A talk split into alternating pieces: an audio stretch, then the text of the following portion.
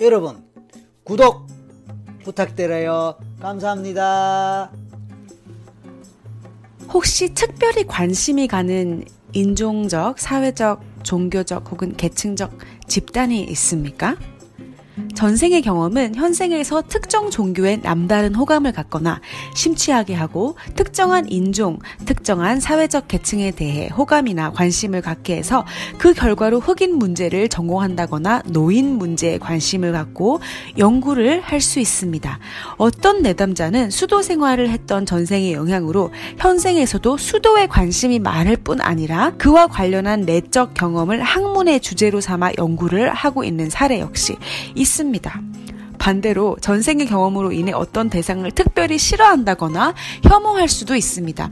어떤 내담자는 전생에서 아무런 잘못도 없이 살해당했다는 사실을 안 뒤 왜 자신이 군인에 대해 막연한 거부감을 갖게 되었는지를 이해하게 되었습니다.